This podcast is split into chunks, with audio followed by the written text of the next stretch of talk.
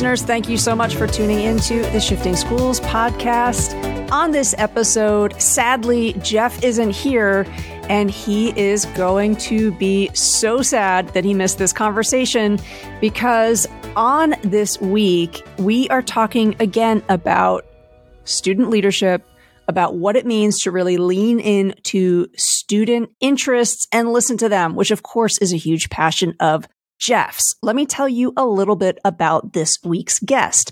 Mike Dahle is a business teacher at Elkhorn Area High School and president of the Wisconsin High School Esports Association. He was a second year teacher when he learned how far PC gaming had come since his younger gaming days when a student gave a presentation on the League of Legends World Championship. Ever since that presentation, his interest in esports has grown exponentially. He started one of the very first state associations that has since grown to over 125 schools around the state.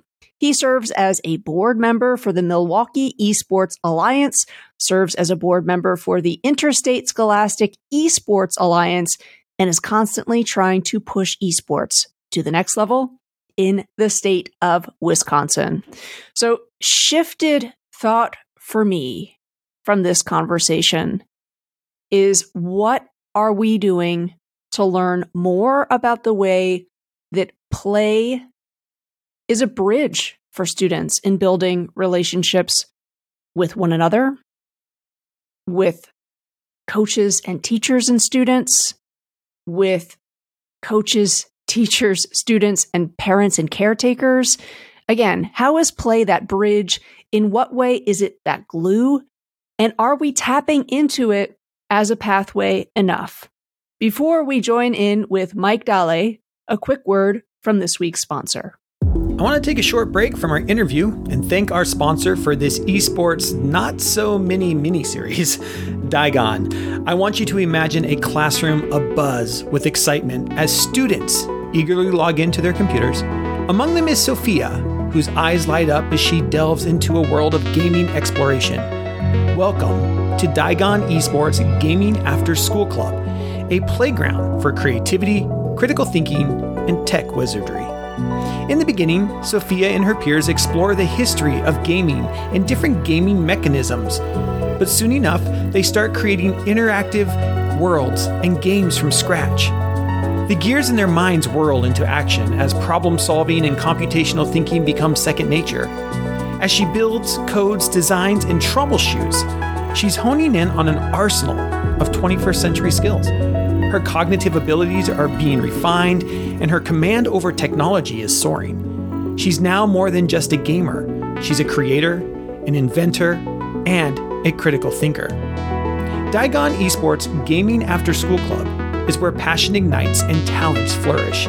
It's where students like Sophia don't just play games, they build them and in the process, construct a foundation of skills that are indispensable in the modern world.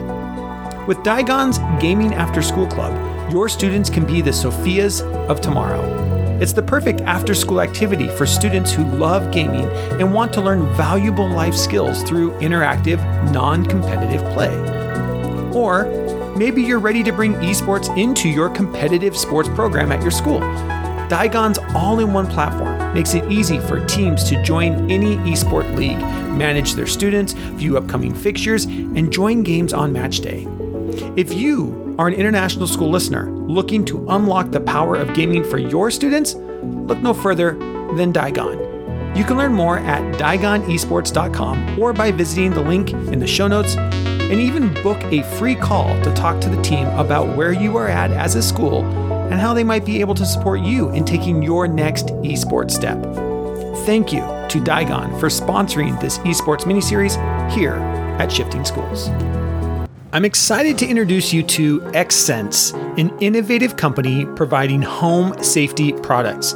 Many long term listeners here at Shifting Schools know that my wife and I also have another business outside of education and Shifting Schools, and that's in real estate, where we flip homes and have rental properties and an Airbnb, because who doesn't these days? So, when it comes to safety in homes around things like smoke alarms and CO2 detectors, it's something that we take very seriously, just like you. We want to protect our assets, our home, and our family. XSense smart technology allows you to monitor your home even when you are not there. You know, smoke alarms are one of those things we don't think often about. We once had a situation where our smoke alarms were going off in our house when we weren't home, and guess what? We had no idea they were going off. Luckily, we had great neighbors who heard the alarm, came over to the house and looked in the windows and didn't see any smoke, so called us to tell us the alarms were going off. We got lucky as it was just a malfunction in our smoke alarm system. But the problem we had was we had no idea the alarm was even going off. That is where XSense smart technology comes in. With easy to install devices and smart technology, you'll have peace of mind knowing that XSense is always on guard and you will have access to your home even when you're away. Of course, the smoke and CO2 detectors are great for keeping you and your family safe. But the product I'm most excited about is the water leak detector. Nothing can ruin your home faster than water. And I would love to share a firsthand story with you, but there are too many to pick from. Let's just say I have stories. Too many, in fact. These simple little devices just sit anywhere you might have a water leak under your sink, in the bathroom, or the number one place that water leaks happen. You guessed it, the water line to your fridge for the ice maker. Get the peace of mind that if nobody is home and you do have a leak, you'll be notified instantly and can take action to turn it off before it ruins your house. Here's a pro tip for you. Anytime we have someone watching our cats when we're on vacation, we always show them, remind them, and have labeled the water shut off to the house. I hope you've done the same. XSense allows you to make simple little upgrades to your home this summer to make it safer for you, your family, and protect your biggest asset, your home. You're going to want to check out XSense during July and during Amazon Prime Day when they will be offering big discounts on their products. I've already bookmarked their Amazon page to be first in line for these new smart products and some of those water leak devices. To learn more, visit x-sense.com or search for x-sense, that's x-s-e-n-s-e in Amazon today.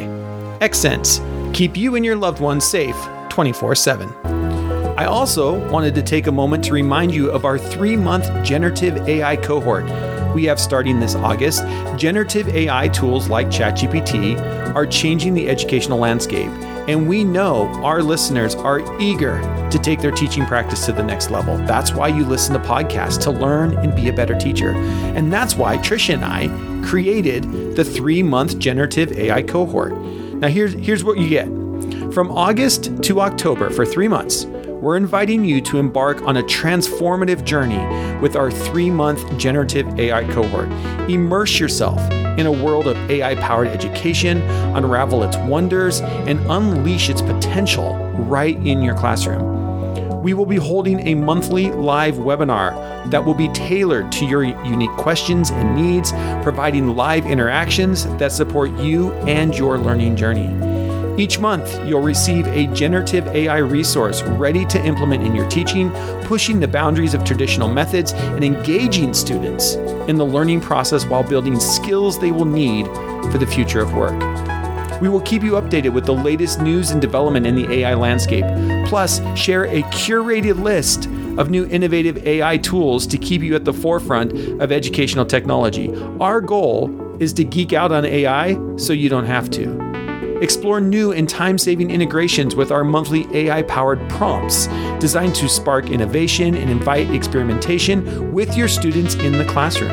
And of course, you will be able to connect, collaborate, and share what you are trying and how it's going with your cohort peers and have unlimited access to Trisha and I through our dedicated Slack space. But here's the catch we are limiting this cohort to just 50 participants.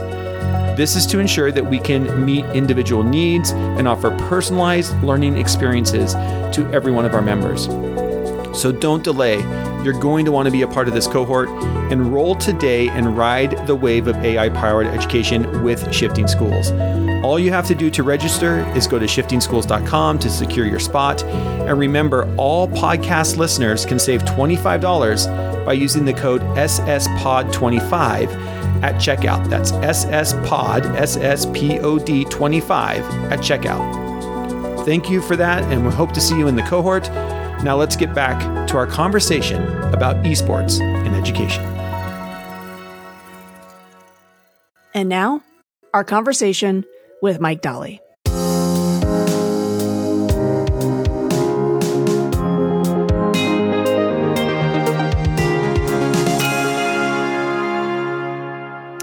So, Mike, in following you just for a short amount of time, one thing becomes just so blatantly clear, and that's what a huge advocate you are for esports in your state of Wisconsin.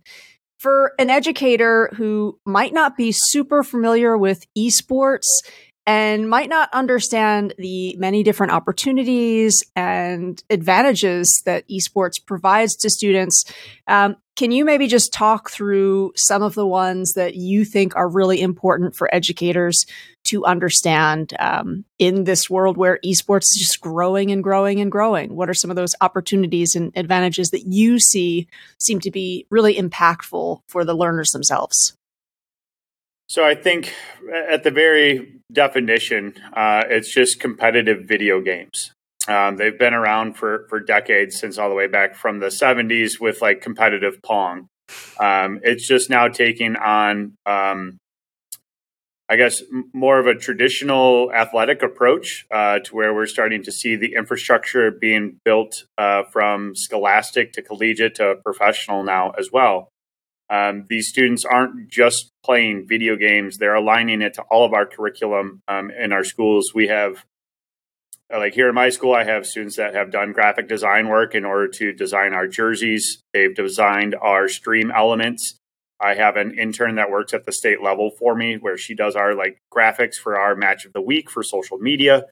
Um, I have a student that's learning to be a broadcast journalist um, who does the play by play commentary for us. Um, he also does his home baseball matches as well for his school. Um, so there's tons of different opportunities that we can use this as a way to align our curriculum in the classroom to give them a limited barrier of entry um, into utilizing and developing real world skills um, that can transition out of the classroom. I think that's the biggest thing that I want to continue pushing forward with this in a lot of school districts is that there actually is not much of a upfront cost when you compare this to tr- true traditional athletics um, and what we spend on that, uh, I think it's a small drop in the bucket. Um, we also see that statistically speaking, it's like 85 plus percent of our students are gaming in some form or fashion. Um, and this can utilize it in order to make it something that's a positive within the community, can help reach that underserved student population that we look at, um, and get students who aren't involved in any other clubs or organizations to participate in some sort of community event within our buildings. And, you know, that has tons of positive effects within our school culture um, across the board. And so it's just, why not? Yeah, you know the the community building aspect really interests me because I think again this conversation about we know how important belonging is for students feeling like they have connections, they have that opportunity to foster relationships. And you mentioned like the idea of competitive pong.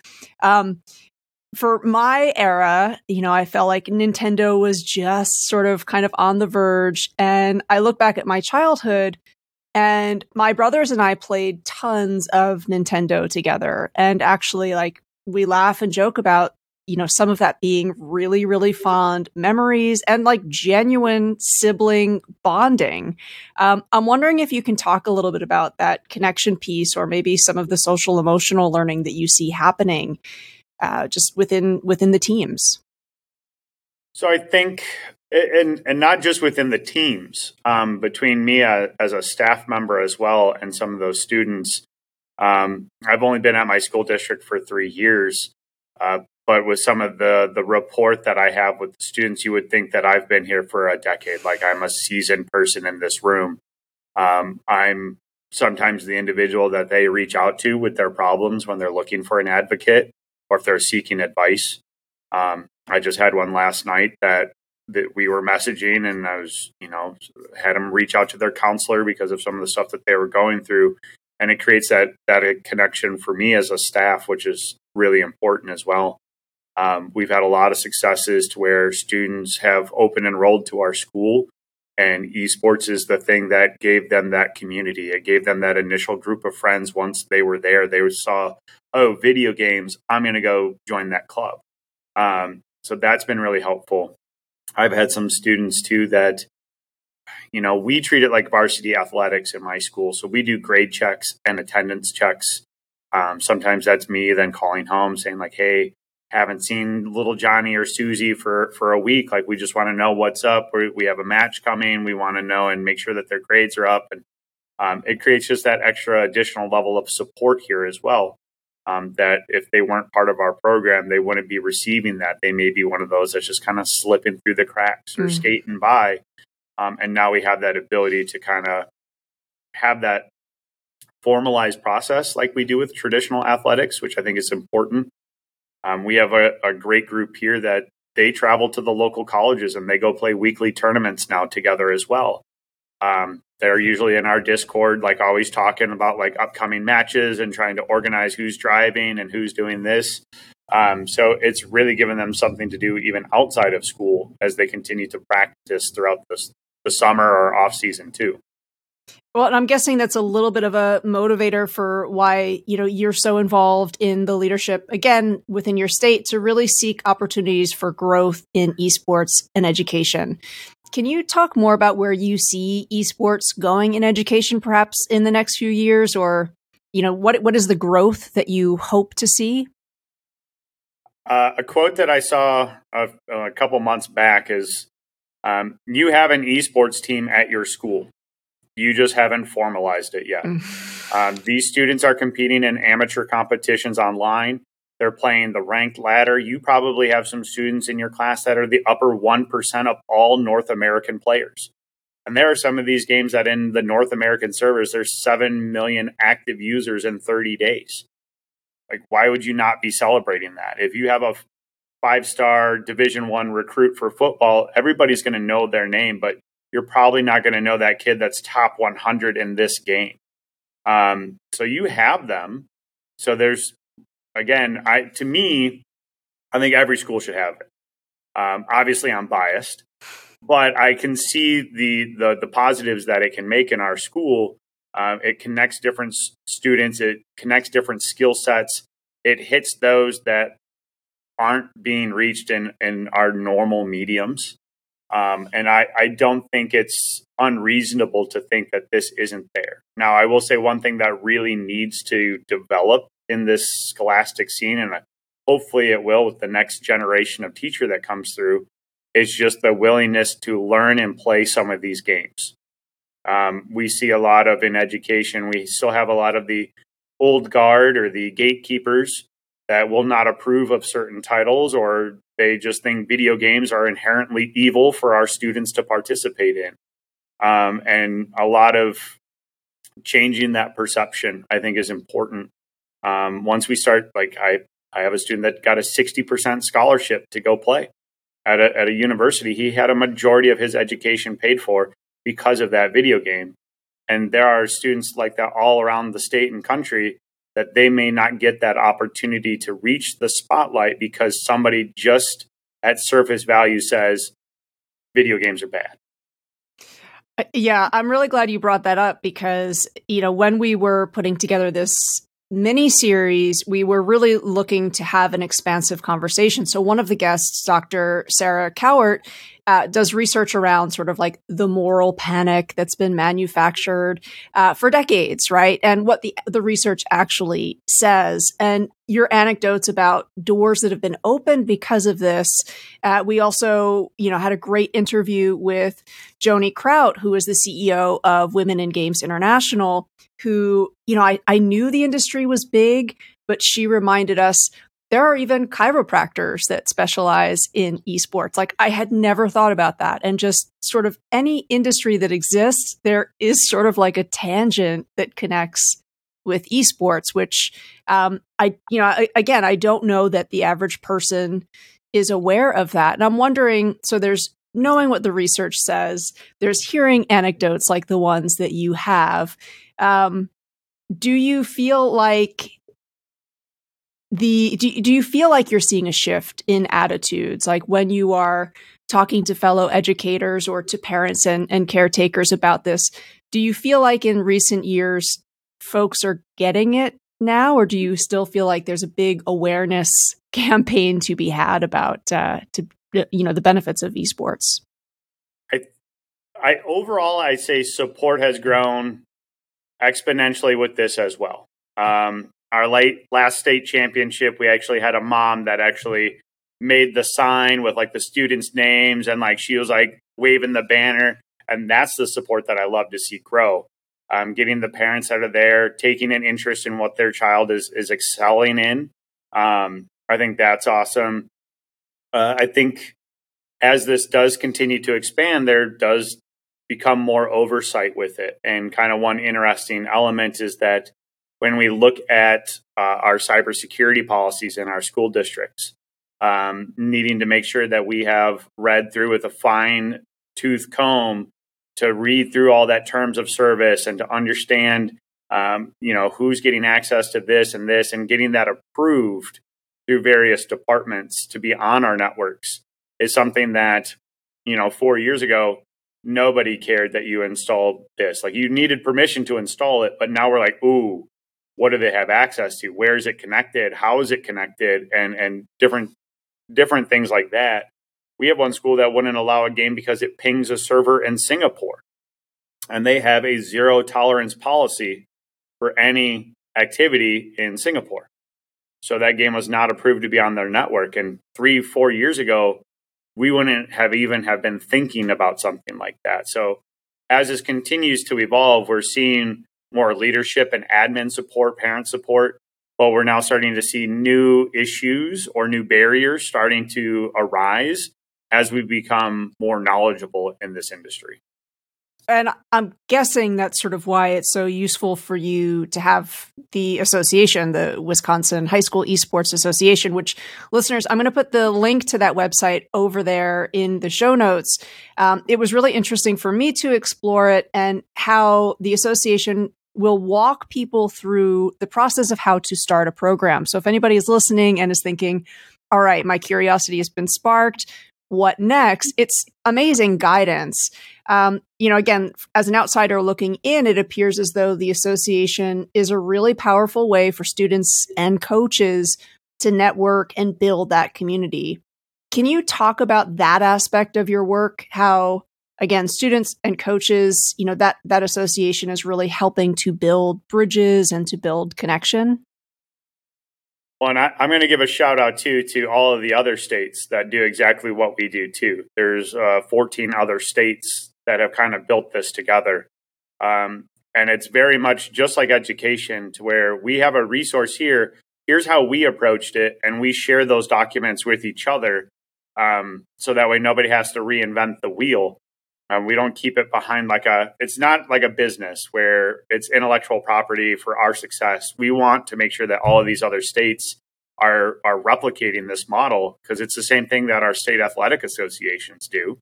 Um, they don't compete directly with each other. So why not work together in order to create a better product? Um, and, and we've kind of I guess hodgepodged, you know, all of this together over the years. We've learned best practices. We've learned that we have educators that are coming at this from a middle school perspective. We have some that are coming from a library and media specialist position. We have directors of IT that oversee theirs. So being able to create something that is approachable for every single individual that isn't too daunting of a task. How can we make this simplistic for the advocate that's helping students? Because ultimately, these these students are usually the ones that reach out to me first, and I give them the documentation and say, "Go find an adult, give them my information, let me schedule a phone call with them, and I will walk them through and hopefully ease a lot of their nerves." And then usually, then the next one is like, Okay, now go ahead and have your IT individuals reach out to me too. We can handle all of that as well. And it's just more of a let me help relieve the burden, answer the questions that need to be answered so that way your program can flourish and your students can participate. Um, and I think with that kind of mentality moving forward, it has been really helpful to a lot of these individuals that aren't game experts. We have some that like they were there when Pong created, um, and and they're like, I haven't played a video game since you know uh, this arcade game came out. Galaga was new or whatever, and so like being able to say like, don't worry, here's the steps for you as an adult in the room monitoring students and what you need to do. You don't need to know anything about the game unless you want to learn. Um, and I think taking some of that approach is very important because then all of a sudden they're like, oh, oh, this is doable. Oh, I turns out I do do this in the classroom all the time. It's just managing young adults, um, and that's that can really be what what the barrier for entry is. Um, if you want to get to that next level and learn to be an actual like a game coach or a subject matter expert, then that's something entirely different. That that takes more time, um, and that's again that's a thing that I would like to see improve in the future. Well, I'm wondering for somebody who is hearing you and they are taking on that message of, okay, I don't necessarily have to have the expertise right now. I can learn it. And also, there are networks, there are folks out there who would support me.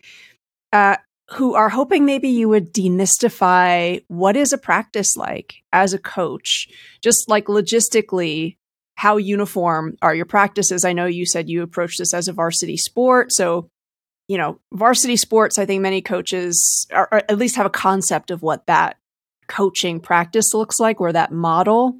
Um, can you say a little bit more about how you approach the design of a practice session? So that's really going to depend from game to game. Um, depending on what the game is, uh, will determine what type of practice strategy that we look at. Um, if I use, say, like uh, MOBA, for example, like so Smite or League of Legends or some that we use uh, that we compete in. For us in Smite, our team was very serious um, and they wanted to win. Um, they fell short the year before, and they're like, "This, we want to make sure that this is our year." So they were playing together all off season, and when we would come in, we'd have practice on Monday, which meant like we have a little bit of a warm up.